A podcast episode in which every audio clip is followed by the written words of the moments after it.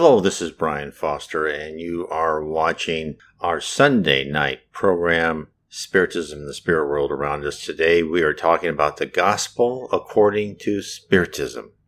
We are presenting this on the Kardec Radio Facebook page and the Kardec Radio app. The Kardec Radio app you can put on your Apple or your Android phone. It's free.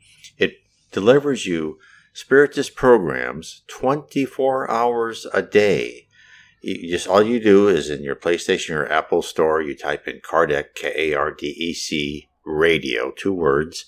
You can download the app and then you can listen to Spiritist programs all the time.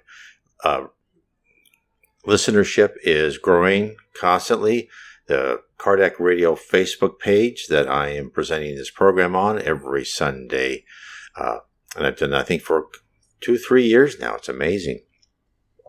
And of course, all these videos that I put on, I put on my YouTube channel. You can go check it out. Go to my my blog nwspiritism.com and then you can find on the right hand side a link to my YouTube or my BitChute channel. Please subscribe, hit the bell, subscribe to BitChute. That's probably a, a, a better alternative. If you can't trust YouTube anymore. So anyway, let's get to where we are. Today, we have been talking for the last six, seven weeks about the gospel according to Spiritism. And today we're talking about chapter 7 Blessed are the poor in spirit. First, I would recommend everyone to read Allan Kardec's The Spirit's book first. Uh, and probably the next book would be The Gospel According to Spiritism. In summary, The Gospel According to Spiritism takes a lot of the sayings in the gospel. One of these today I'm going to talk about, you know, blessed are the poor in spirit. What does that mean? Um, but I would start with this, the the uh, spirits book first. But if you want to also, if you want to know more about Allan Kardec himself, which is just a marvelous person, if you have Netflix, there is a movie about Allan Kardec called Kardec on Netflix. You can look it up and it is a wonderful movie. So please tell your friends, go see the Kardec movie. Now, let's talk about the poor in spirit. Now, I don't know about you, but when I was first reading the Bible, sometime in high school, when I think I could really begin to uh, understand it, these things like the poor in spirit and the meek shall inherit the earth, and of course, we all know in our culture, you know, poor in spirit. That means it sounds like you're a failed, you know, football player, or you, you know, you just you're depressed, or um, something like that. It, it, it sounds negative, does it not? It sounds passive, and and what we find out is that it's anything but. But uh, also imagine what what that how different that was from the Old Testament. But let's go into chapter 7. Blessed are the poor in spirit. And of course, the, the whole quote from the Bible, Matthew chapter 5, verse 3 Blessed are the poor in spirit, for theirs is the kingdom of heaven. This is what Allan Kardec wrote. Skeptics have mocked this maxim, as they have mocked many other things they do not understand. By the poor in spirit, Jesus did not mean those devoid of intelligence, but the humble, inasmuch as he said that the kingdom of heaven would be for them and not for the prideful. Men of knowledge and imagination, so called by public conviction, generally hold such high opinion of themselves and their superiority that they consider everything divine as being undeserving of their consideration. How true is that today? And it's interesting. Now, this is written in the 1850s, and he said, you know, you know, the, the, what they were probably meant poor in spirit is, you know, people who were downtrodden and didn't think, you know, they thought little of themselves. Of course, we kind of think that too, but we kind of give it even a more uh, passive. You could be an intelligent person, but you could still be uh, passive. Of course, in the 1850s, it sounded like they they were just completely uh, more more of the lower classes. Could be wrong on that. So me carry on what, what he was reading about those tendencies. You know, people who are superior to everything. Now, this is still true. When he says, you know, this tendency to believe they're superior to everything else very frequently leads them to deny anything which may be above them, even divinity itself, for fear it might belittle them. Or if they condescend to admit its existence, then they contest one of its most beautiful attributes, that of providential action over things of this world, because they think they alone are sufficient to govern.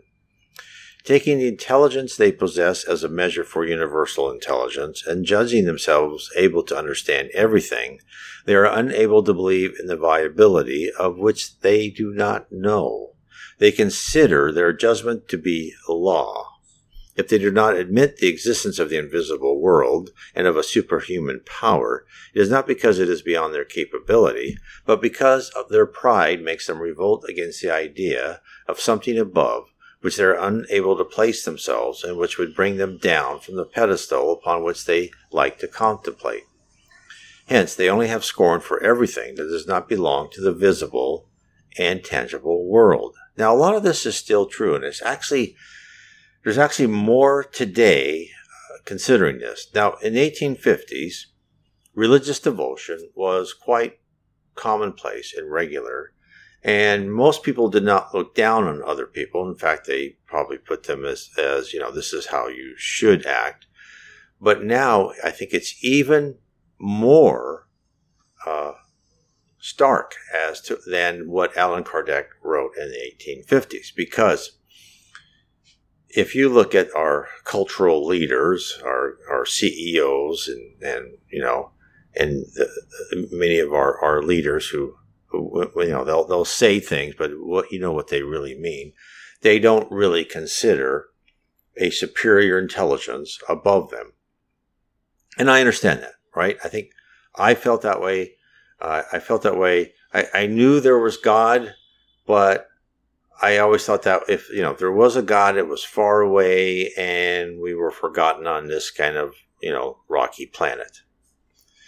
I did not really believe in, in of course, when I read about Spiritism and I, I saw how, how Spiritism explains so much, right? It explains the process. It explains that we're on this planet to learn, to become better people, and that we are watched so carefully, just like elementary children are watched in their elementary school, although they don't know it because they're so unaware of what is around them.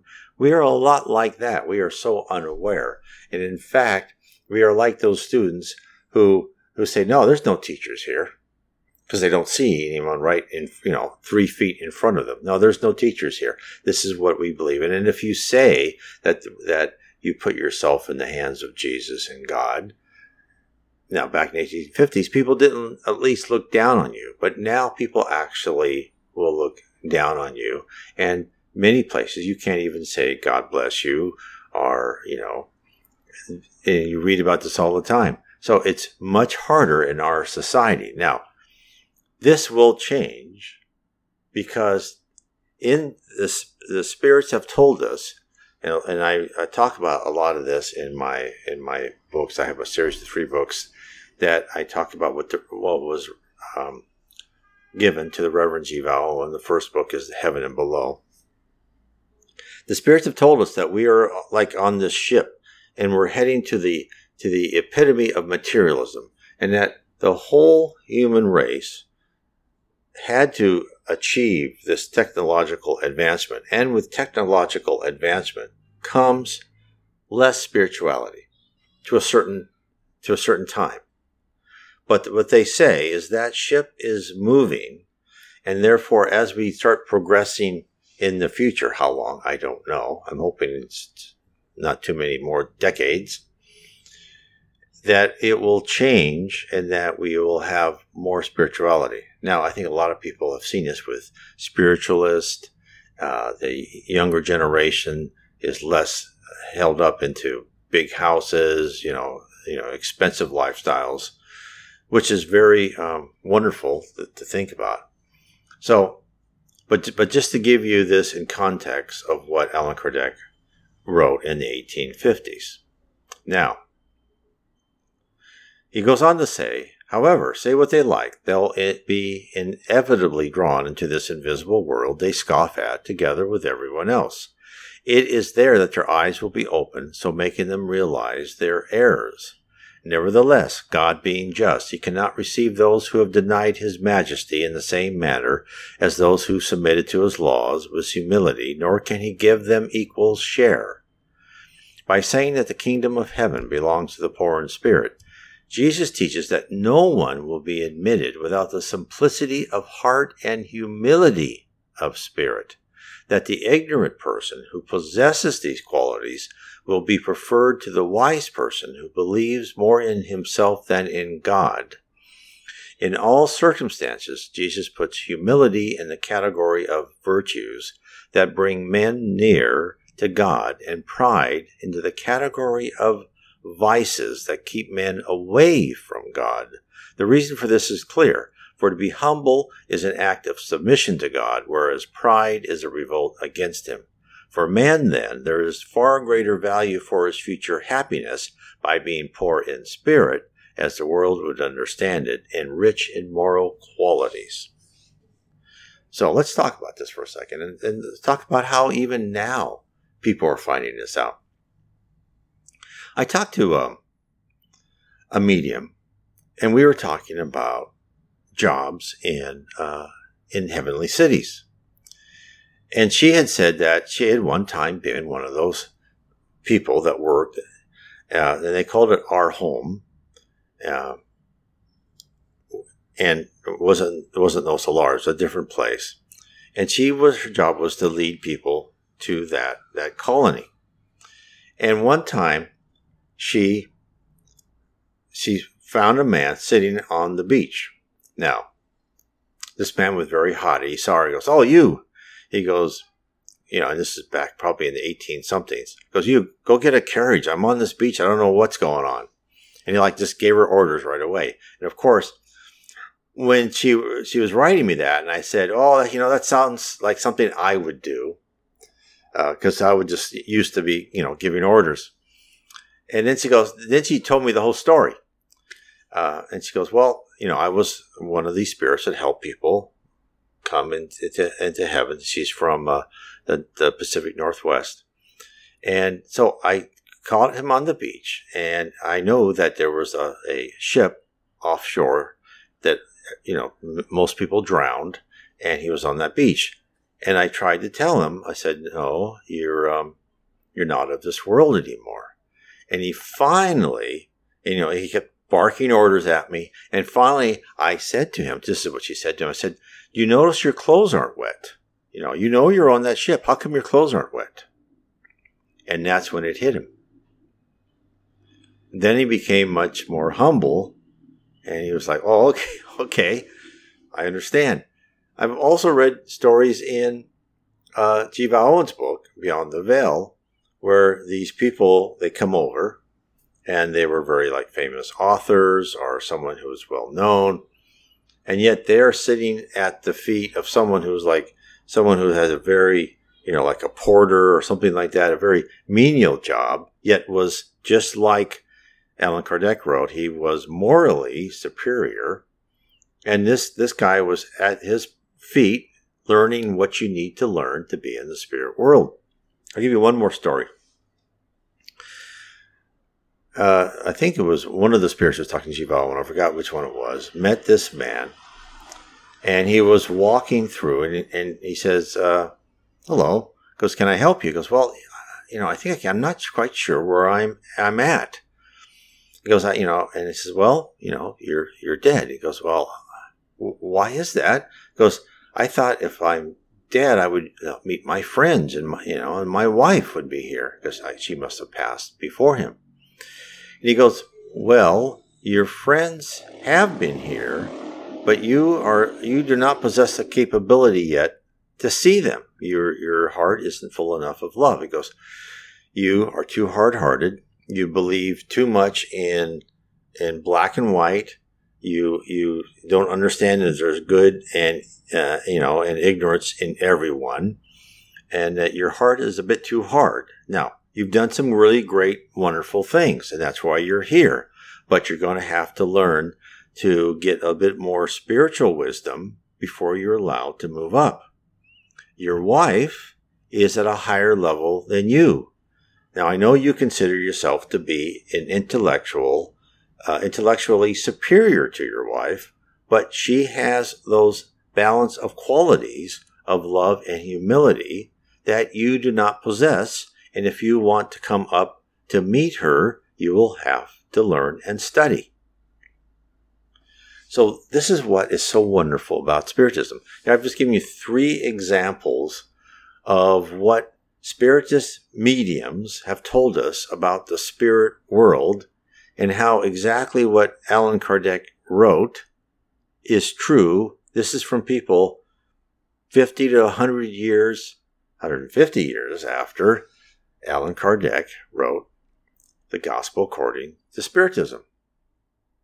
Again, this is this is Spiritism tells us that information never stops coming from the spirit world. We got all this wonderful, just like Jesus, you know, said in the New Testament, I'm going to uh, give you a consoler, the Spirit of Truth. The Spirit of Truth is the third revelation codified by Allan Kardec, Spiritism. But it doesn't stop there. This is why, you know, people who say, no, the, the Bible's it, right? Or the Old Testament, the New Testament, there's nothing more. It's all there. Well, no. Spiritism tells us that the messages of love and charity and kindness are universal, but many are not. Imagine Jesus saying that the poor in spirit. Now, how would that imagine if you were in back in in uh, Rome at that time at the beginning of the 0 AD and were the poor in spirit that you know you were just nothing right you, if you were too humble and too nice there might be a place for you if you had money and but you had to be intellectually very smart like cicero even he was not uh, aggressive physically but he was certainly aggressive intellectually so those things those you know being spiritually, and when he and when Jesus said the meek, right, shall inherit the earth. Of course, Jesus didn't mean meek, someone who shies away from everything, but someone who's polite and wise and can get things done without hurting other people's feelings if possible. So imagine that back in the height, you know, at, the end of the Republic, the beginning of the Roman Empire, not quite, yeah, the beginning of the Roman Empire, times of Augustus. Imagine that saying that the poor in spirit, that would not make sense.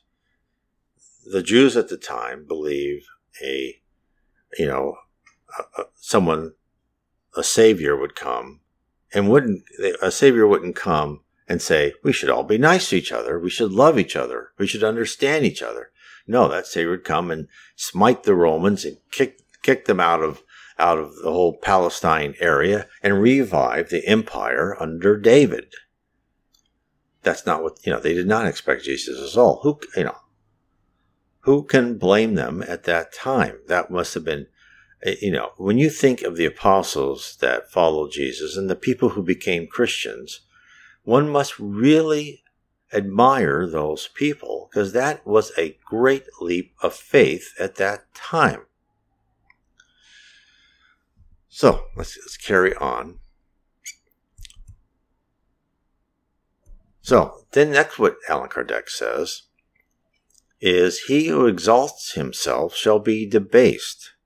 So at the same time the disciples unto Jesus saying, Who is the greatest in the kingdom of heaven? And Jesus called a little child unto him, and set him in the midst of them, and said, Verily I say unto you, except ye be converted, and become as little children, ye shall not enter into the kingdom of heaven. Who, whosoever therefore shall humble himself as this little child, the same is greatest in the kingdom of heaven. And who shall receive one such little child in my name, receiveth me. That's Matthew chapter 18, verse 1 through 5. So then it goes on and he and he talks about the the mother uh, children and said, you know, can one sit on the right and and may they sit, the one on the right hand and the other on the left in thy kingdom. And Jesus answered, You don't know what you ask. You know, this is the interesting part. And this is foreshadowing. This is all in Matthew, verse 20. Uh, uh, I'm sorry, chapter 20, verse 20, 28. So see, a woman came down and said, Oh, here's my two sons. They'll sit on your right and your left. And now I'll quote from the from the verse. It goes, You don't you know not what you ask. Are you able to drink the cup that I shall drink of and be baptized with the baptism that I am baptized with? Now what does he what does he mean? Can we carry on? They say unto him, We are able. And he said unto them, Ye shall indeed drink from my cup and be baptized with the baptism that I am baptized with. But to sit on my right hand and on my left hand is not mine to give but it shall be given unto them for whom it is prepared of my Father. So let's talk about that. He really told them, he told them the process of the spirit world. When he says, okay, are you going to be baptized the baptism that I, I've been done? What he said is, are you going to go through a billion, maybe more than a billion years of lives to become a pure spirit and to become even so much higher into the hierarchy that I, you are in control of planets?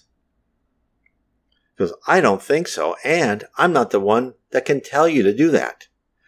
But he said, You indeed shall drink from my cup and be baptism with the baptism that I am baptized with, which means, yeah, You'll go through the same process. But it's not up to me who sits on my right and my left hand. That's up to higher spirits, up to God.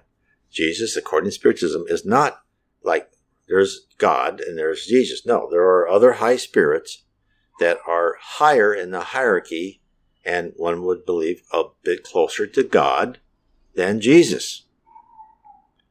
But this really explains that there's a process here. You're going to be baptized. And when he says baptized, it doesn't mean being sprinkled with water. And just as Jesus said, you need, you know, you have to be born again. Now, if Jesus said the truth at that time, said, no, you're going to go through many lives. It's going to take, it'll take you like a million lives and you could, you know, get, maybe get close to where I'm at. But even then, there's no guarantee. And they would have looked at him like, I don't think I'm going to be a Christian, right? That's this would never work. That's why Spiritism tells us that they can only give the message that people were able to to understand and hear. If he was too radical, just like the spirits book was very radical in the 1850s when they said marriage is between two spirits, they didn't say a male and female. And then later on, they said a spirit can come back as either one. That was very, very radical in the 1850s. Not so much now, but even then, they were careful in the Spirits book to kind of separate those two out and let you make your own decision. They also said that in the Spirits book that no, you don't. You know, divorce laws; those are human laws. You know, why would you have two spirits that hate each other have to live together? That was, you know, now you know why the Catholic Church burned the Spirits book. In fact, you can actually see uh, see the whole background story to that in that movie Kardec on Netflix. So that's why we even when we're when they give us information now, we know that we are just being fed which we are kind of able to understand. There's so much more that they could tell us, but it would just you know either we would misinterpret it, which I'm sure you know we misinterpret a lot already, or it would just go go beyond us. So then, anyway, just to, to carry on with uh, the Matthew chapter uh, 20. And then it said, And when the ten heard it, they were moved with indignation against two brethren. But Jesus called them unto him and said, Ye know that the prince of the Gentiles exercises dominion over them, and that they are great exercise authority upon them. But it shall not be among you, but, but whosoever will be great among you, let him be your minister, and whosoever will be chief among you, you let him be your servant, even as the Son of Man came not to be ministered unto, but to minister and give his life as ransom for many. So, he's telling them if you want to be on, in charge of everyone, learn to serve. That's what Spiritism tells us over and over again. One of the most important things that we can do is learn to serve others and learn the pleasure it gives us when we do that.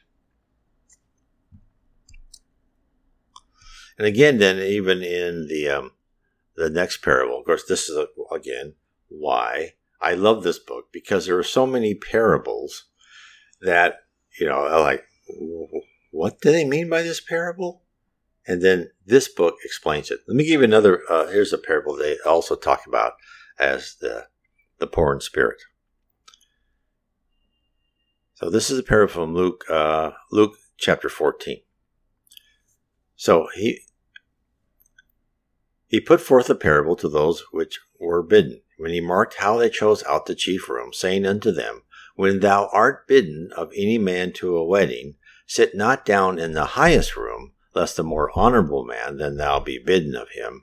And he that bade thee and him come and say to thee, Give this man place, and thou begin with shame to take the lowest room. But when thou art bidden, go and sit down in the lowest room, that when he that biddeth thee come, he may say unto thee, Friend, go up higher. This, you know, you shall have worship in the presence of them that sit at meat with thee. For whoever exalteth himself, himself shall be debased, and he that humbleth himself shall be exalted. Now, this is what Allan Kardec wrote about this. He said these maxims stem from the principle of humility that Jesus was constantly presenting as an essential condition for the happiness promised to be chosen of the Lord, which he presented in this matter. Blessed are the poor in spirit, for theirs is the kingdom of heaven. He took a child, a symbol of simplicity of heart, when he said, The greatest in the kingdom of heaven shall be he who is humble, as is this little child. That is to say, who holds no pretension to superiority or infallibility. And then we shall find the same fundamental idea in the following maxim He who desires to be the greatest amongst you, let him be your servant, and also in this He that humbles himself shall be exalted, and he that exalt, exalts, himself, exalts himself shall be debased. Sorry. So, Spiritism, this is what Allan Kardec is saying. Spiritism confirms its theory through examples when it shows us that those who are great in the spiritual world are those who are small on earth, and that frequently those who are great and powerful on earth find themselves extremely small in the spiritual world. This is because on dying, man takes with him only that which makes for greatness in heaven, that which is never lost, which are his virtues. All earthly greatness, such as riches, titles, glory, nobleness of birth, etc., are impossible to take. On reaching the other side, if man has nothing apart from these qualities, he finds himself destitute of everything as a person who is shipwrecked loses everything, even his clothes. So, of course, I gave you examples too of, of, of people who, who uh, you know, exalt themselves. We, I've been there too. You know, who who hasn't at work saying, "Oh, look at me, look at this great thing I did." I mean, when I was first out trying to, you know, before I understood Spiritism and, and found Spiritism, I was part of that dog eat dog world. I tried to, I tried to um, show myself to be superior to other people because what did I want? I wanted a promotion. I wanted a raise, and and the the reward for climbing up the managerial ladder is not small. Eh, you know, here on this earth now, you get bonuses, you get stock options, and the higher you go, the harder and the more knife fights there are, and the more politics. Now, eventually, even before I found Spiritism, I just could not take it anymore. I I found myself, and I think this was I really came to me when I started to be told that okay, um, I think it was like around it was one of the the first internet booms in, in the late '90s, and people people were were like getting ready to sell their mother for you know another dollar or another thousand stock options or whatever. And it was And then you were told things like, well, fire 10% of your force, right? Because always get rid of the weak ones. And, you know, if you only have like 10 people working for you, and the one, yeah, maybe they weren't the smartest person, but they had, you know, not every job that you do takes a, a world class scientist. And there's some jobs that you want done. I was doing mostly software and, and, and leading teams full of mechanical uh, engineering uh, and uh, chemistry engineers and software engineers that no one else wants to, and they were perfectly fit for that, and they were doing great. And those things, then I just got, I got sick to my stomach. I got, I went through a couple years of, maybe longer than that, but really stressful times of on one side wanting those riches in our physical world, and the other side is my inner conscience was just rebelling that I, you know, in order to get gold, to get that golden ring, I had to step over people. And finally, I just said, no, I, am not going to do it. Uh, I'm not going to be successful in the eyes of our culture. Uh, I'm just going to go back, be a project manager, you know, hopefully have no, you know, sometimes that some people work for me. I always try to say, no, I don't want anybody working for me because I didn't want to to bring the Kool Aid down from the management saying, "Oh, we're doing this to you, and it's good for you," even though, as everyone here can tell me, that most of that's all garbage, right? Uh, yeah, we're gonna we're gonna charge another hundred dollars a month for your medical plan and give you less, but it's really great what we did for you. Yes, right. So, I I didn't want to do that anymore, but of course, we all know in this world, one has to uh, do things you don't want to do. You have to feed your family. You have to keep going. So you do what you have to, but you try to do it uh, hurting people the least as possible. And that's what I tried to do. And that helped me a lot. It helped me a lot because I I let go a lot of my pride. And it makes you feel better. And what Spiritism shows, you know, shows us is that that pride, you know, it's it it's really it, it's you know some pride is good, right? Pride in studying Spiritism, pride in helping others. There's nothing wrong in that. But the pride where you want to show that I am better than others, of course, even then, sometimes you know you start thinking those things, but a little bit you have to kind of put it in its context. But the spirit world tells us that a couple things. Anything you sacrifice in this world will be rewarded 100 fold in the spirit world, meaning that when we make sacrifices of our, uh, you know, our time, our, our love, right? Those things that we help people when we could have been helping ourselves maybe reach something that we wanted, those will be rewarded. And those are rewarded because we are learning something important. We are learning the benefit of helping other people, and we're learning that we don't need that much here on this physical planet to be happy.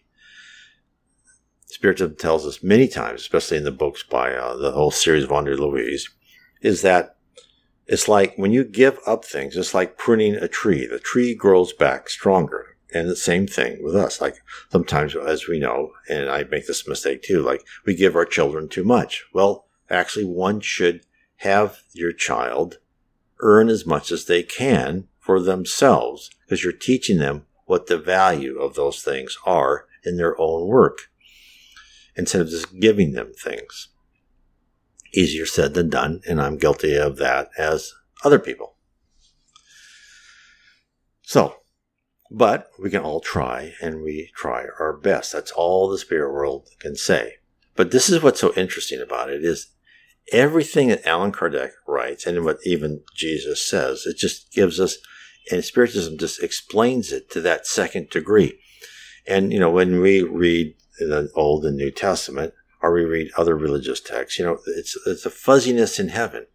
The fuzziness is, okay, what really happens in heaven? You know, we just harp music and we go in these clouds? No. This is, I mean, if you really looked at it, when Jesus said, Yeah, you have to be baptized uh, as I'm baptized and over and over again, it means no, you're going to have to go through many, many lives and you have to work for this. And you're going to have, you know, and as the spirits say, pain is a great teacher. You're going to have to go through a lot to get where I am now. This is what is revealing to us. Now, the next thing though is that when you learn from this, from, from the gospel of heaven, so saying that Jesus had to go through life after life, if you look at the books, and I'll show you this, um,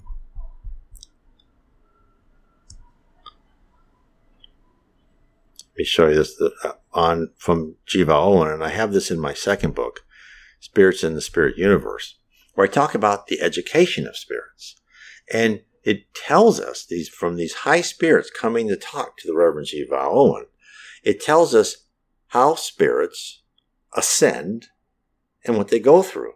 Essentially, I go through this a lot more detail, is there are many levels of heaven. Now, the spirits you talk to Reverend G. Vale Owen talk about 10 levels of heavens around the earth. Above that, there's other levels of, you know, of course, there's other levels of heaven around other planets, all this. And then around the parts of the galaxy, solar system galaxy, and, uh, you know, arms of the galaxy. But let me just give you a quick preview of how Spiritism is exposing all this information to us. Now, in the books by Chico Xavier, they always talk about, you know, cities in the lower zone and down below the dark abyss. They talk about like Mansion Paz, kind of in the higher part of the lower zone. They talk about Nosso Lar, which is just kind of bordering the lower zone. And his mother is, is higher. And he talks about spirits coming and having, you know, have a environment made for them in Del Solar in one of his books. The Reverend G. Vale Owen gave even more information. And they talk about you know, the level above that, levels, the different levels. And what they ta- say is in each level of heaven, and even, you know, André Luiz talked about this, is you take classes and that there are cities in each level of heaven. And you kind of go and you, you take classes and you learn. And then you go to like the major city and you take more of a, a college, right? And this is all voluntary. You have free will. You don't ever have to leave Nosso Lar if you don't want to leave Nosso Lar. But then when you advance your knowledge and then your spirituality, right, your loveness, you can't just go intellectually and still hate uh, hate other people and be prideful. That's that's not going to work. You have to be the higher you go, the more balanced you have to be. But this is really the, the thing I talk about in my book, Spirits in the Spirit Universe, Book Two of Spiritism, the Spirit World Revealed to an Anglican Vicar, is that when you ascend to the next level, you're not just given a piece of paper, you're actually given more attributes. And as you go higher, you are less matter and more energy. Of course, I've said this many times. This is why when people see, they say angels, right? There's this brightness and they think there's wings because the brightness makes it all so fuzzy. Of course, Spiritism tells us the brightness is the reflection of love from those higher spirits if you were on the same level of that high spirit that you thought was an angel, they'd look normal to you. But since you're not and they reflect, they, they look fuzzy. So you are actually physically changed and given more power.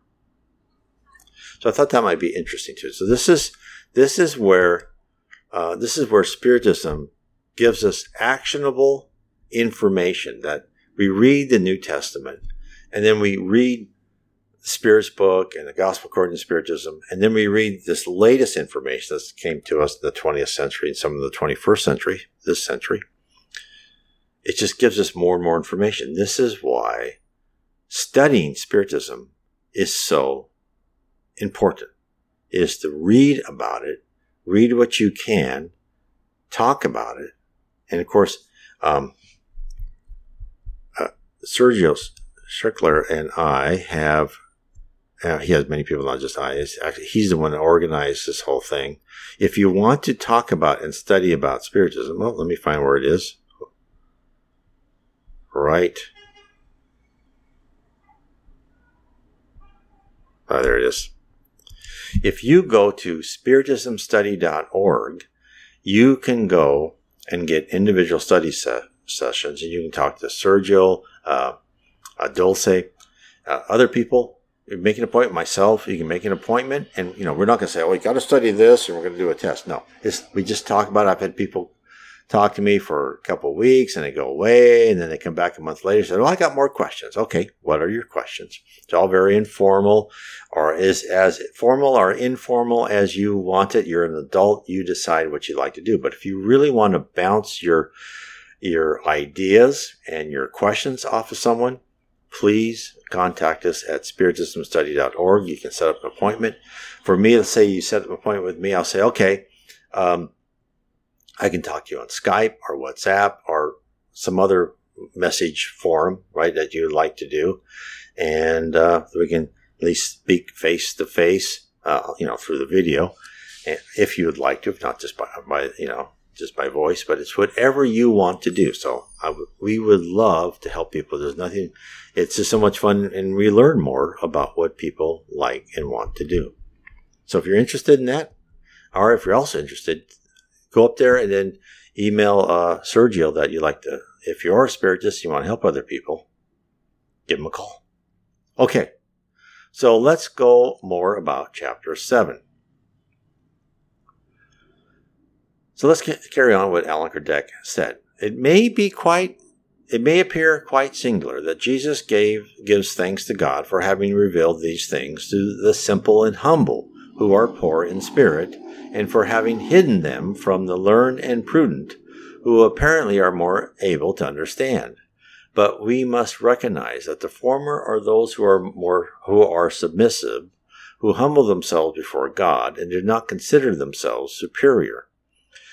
So, first, I'd like to say you can still be very intellectually uh, bright, and yet also know enough to say, yeah, a lot I don't know, and I will listen. So he's really saying, and this is what Allan Kardec says in the next sentence the latter are those who are arrogant, full of pride for their worldly knowledge, judging themselves prudent because they deny God or who, when they are not refusing to accept, accept Him, treat Him as an equal despite the fact that in ancient times learned was a synonym for wise. This is why God has left them to discover the secrets of the earth and revealed the secrets of heaven only to the humble who prostrate themselves before Him. The same things have happened today with the great truth revealed by Spiritism. This is Allan Kardec.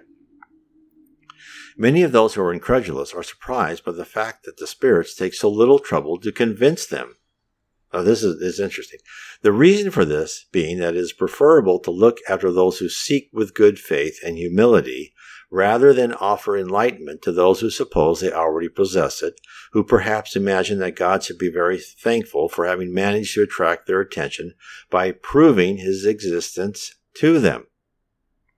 So, and of course, I'm sure everyone else has heard this too. Well, how come God doesn't reveal himself to us? And the Spirit has told us, spirits have told us that for us to have faith that is long lasting, we must create that foundation on our own. We must see. For me, it was things my wife told me about my future. For other people, it may be something your aunt or uncle said that came path or some some vision you had of your parents that passed or or just the way you go after. Maybe you're much smarter than I am, and most people, and just the way you you analyze nature and, and understand the, the numbers that reveal the Big Bang and how everything had to be perfect for that to happen, and the probability of that being perfect is so low that there must be a guiding hand. It's up to you if if if I told you, no, you have to be believe in uh, in God. Okay, yeah, well, Brian told me, and okay, I believe. No, it just you know it doesn't work because it lasts for you five minutes, and you would think something else. And again, and Spiritism still does this today. That's why I wrote my books, right? I wrote my books is to give you more information, like you know my book, um, the Seven Tenets of Spiritism, where I just show how how I learn, you know, how spiritualism affects me. And I, I, I go there and I go from different, different information and I explore what that, that means. Um, or, or the, uh, the case for reincarnation. I take books from all other you know other places by by uh, Leon Denis, uh, Chico Xavier, and this is what Spiritism told us about reincarnation. I just lay things on the table for you to instead of having to read each one. I try to accumulate information for you and then let you make the decision. I'm not telling you, oh, your life's going to be terrible if you don't believe in this. No. You're going to have many lives. You can make as many mistakes as you want.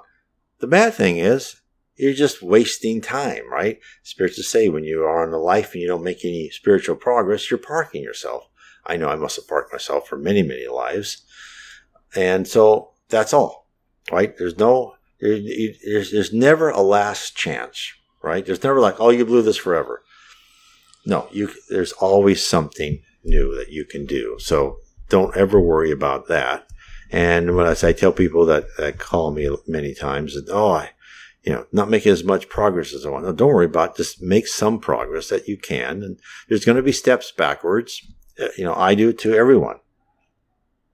But the main thing is, as Allan Kardec said to these prideful people, no, God's not going to come to earth and say, no, believe in me, because then they'll just do it either out of being impressed or fear that, you know, they'll, he'll smite them if they don't do what it is. No, you do it because you, they want you to know the wonderfulness of the whole process. And that's why studying Spiritism is, is so important because that process is just amazing when you become a spirit in the higher spirit, in the spirit world, thought is action. And this is like beyond any fantasy novel you'll ever read. Where imagine going through a town and any, and any spirit can say, okay, yeah, I'm going to make that tree or I'm going to make a house right there. Or I'm going to change my clothes or change my appearance as I wish. That is the power of high spirits. Now, would you give that power to someone who is vain and prideful and maybe sometimes want revenge or still relatively immature like myself, no, you wouldn't give that much power. The power high spirits have is just amazing. The spirit world is just fungible environment. It's subjective. In the our world, it's objective, right? A wall is a wall. But in the spirit world, a wall is a wall if you think it's a wall, if you don't think it's a wall and you will it not to become a wall, it will become what you will it to be.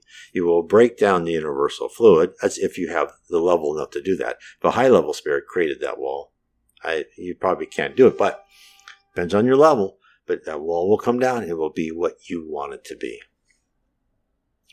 Now you understand why we go through what we go through here on earth.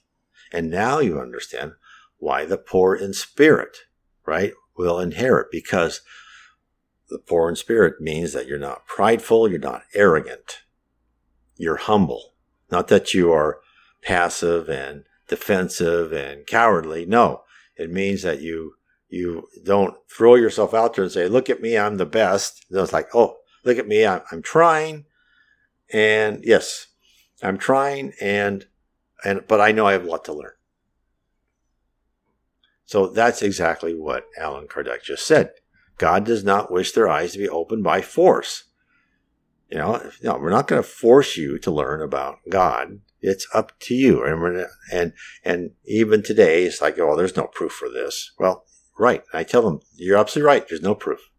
And when you, I said, go look for proof. If you find it, God bless you. If you don't, well, at maybe another time you will. So therefore, so this is what Allan Kardec wrote. He goes, Therefore, those who are unbelievers should not be surprised if neither God nor the spirits who execute his wishes do not submit to these demands. Instead, they should ask themselves what would they say if the lowest of their servants tried to impose upon them in whatever form. God imposes the conditions and does not accept those who wish to impose conditions on him. He listens kindly to those who direct themselves to him with humility and not to judge those who judge themselves greater than he. It is often asked if God could not touch these people personally by means of clearly evident manifestations, before which even the most obstinate unbeliever would be convinced. Beyond all doubt, he could. But in this case, what merit would be gained, and more importantly, what use would it be?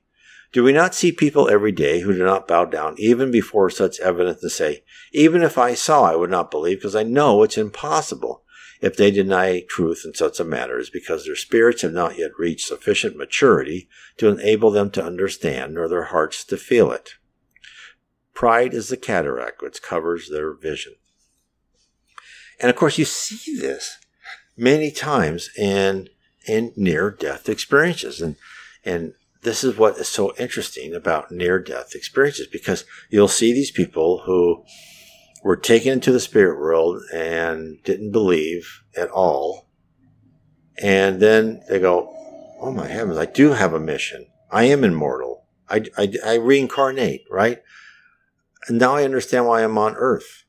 In fact, I've written a couple books on interpreting near death experiences to, um, in light of what Spiritism tells us. And I, and I forgot the person's name. This guy was a uh, a neurosurgeon, American neurosurgeon, and he had a near death experience.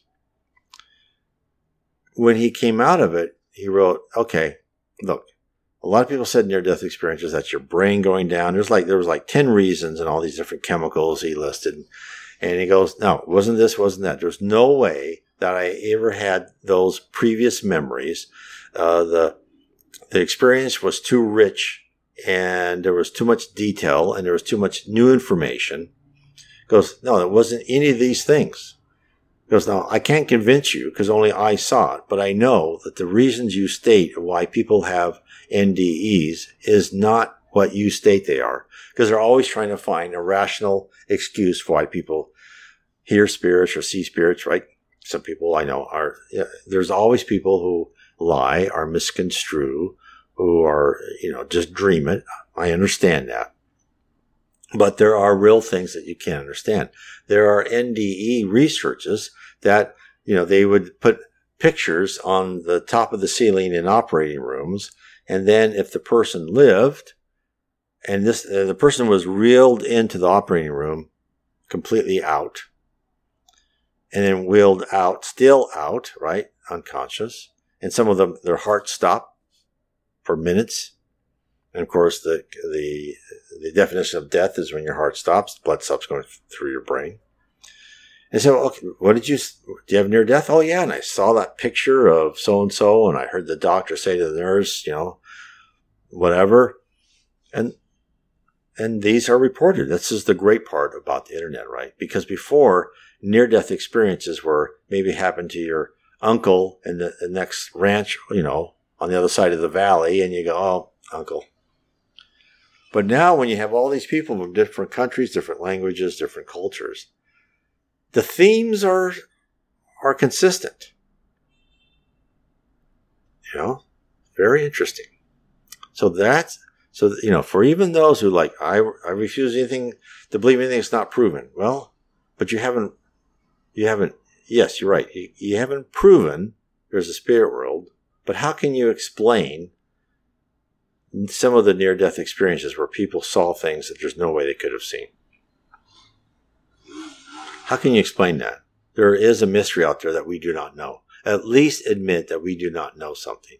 And a lot of people won't, won't even say that. But anyway, that's, that's, that's kind of giving you uh, an idea of why uh, we're not we're not just presented this. It's like a teacher saying, um, yes, well, you know, this is the theorem. This is the, you know, this is the Pythagorean theorem, and this is the way it works. And just re- memorize that instead of saying, here's a triangle. This is why the square of the hypotenuse is the square of the other, you know, equals the square of the other two sides. You know, look at this example and we'll show you why this works, right? If it's a right, right triangle. Instead of saying, no, this is the way it works and, you know, and don't ask me questions. No. The best way for people to learn is to internalize it. And this is what is offered to us by Jesus. And, and Spiritism is just, you know, called, also called Christian Spiritism, tells us that we need to, to create a firm foundation in our own lives. Now, if you would like to learn how I got that firm foundation and how I think kind of the major tenets of Spiritism and how Spiritism affects my daily life, is you can read my book, The Seven Tenets of Spiritism, How They Impact Your Daily Life. In fact, it's on Kindle, paperback, and it's an audiobook now. So you can enjoy it any way you would like. Uh, I would encourage anyone to, to read the Spirits book, the Gospel According to Spiritism. They are both in PDF. You don't have to spend one dime. Just go to the internet, look up Kardec PDF. You'll find his books. Some link somewhere. There's links on my site, nwspiritism.com. But if you can just look up DuckDuckGo or whatever search engine you like, look up Kardec uh, Space PDF, you will find his books. Of course, they're on Amazon and they're on in the Spiritism bookstores. I have links to that in my um, on my blog, nwspiritism.com. I think it's really good to read the Spirits book first. I've talked to some people saying, I, you know, some people like me, it was like, this is it. This is, it just, it connects, right? It was right there. Some people go, ah, it just doesn't work for me. But I, I like the message. And so everyone has different ways of learning, and you might want to try other books by uh, Chico Xavier, Yvonne Pereira. Oh my heavens, The Memoirs of a Suicide is a great book. Leon Denis, Divaldo Franco. He's written a lot of books, different high spirits, just like Chico has different high spirits. But you may want to try Chico Xavier's Nosso Lar first. There's also Nosso Lar, the movie called Astral City or Celestial City. It has English subtitles. Great movie. I recommend you see that as as, as well as the Kardec movie on um, Netflix. So I want to say God bless everyone. I will be back here Sunday at the same time next week, and I wish everyone a wonderful uh, week. God bless.